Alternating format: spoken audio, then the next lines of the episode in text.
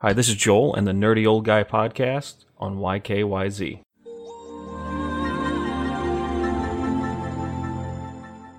It is finally happening, something I think for two reasons. The ESRB, that little rated T for teen, rated M for mature, you see in the bottom corner of games d- cases. I don't know. I can't remember if I see them. I know I see them in the description sh- section on on digital stores, but uh, they need probably a little bit more prominent. That's a whole separate episode. I'll jump into that later. But anyways, the ESRB is adding a little descriptor to it if a game has things like loot drops or things you can pay to get.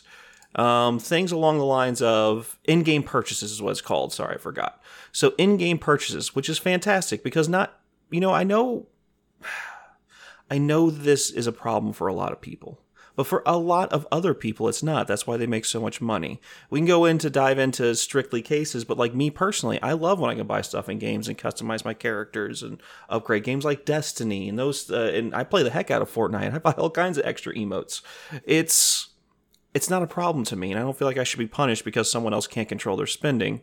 But I'm glad it's being made aware of if a game has it or not. Some people may look forward to that. Okay, well, this is this kind of game. Other people's might be like, well, I don't want to buy this game now and that's fine. It's about time.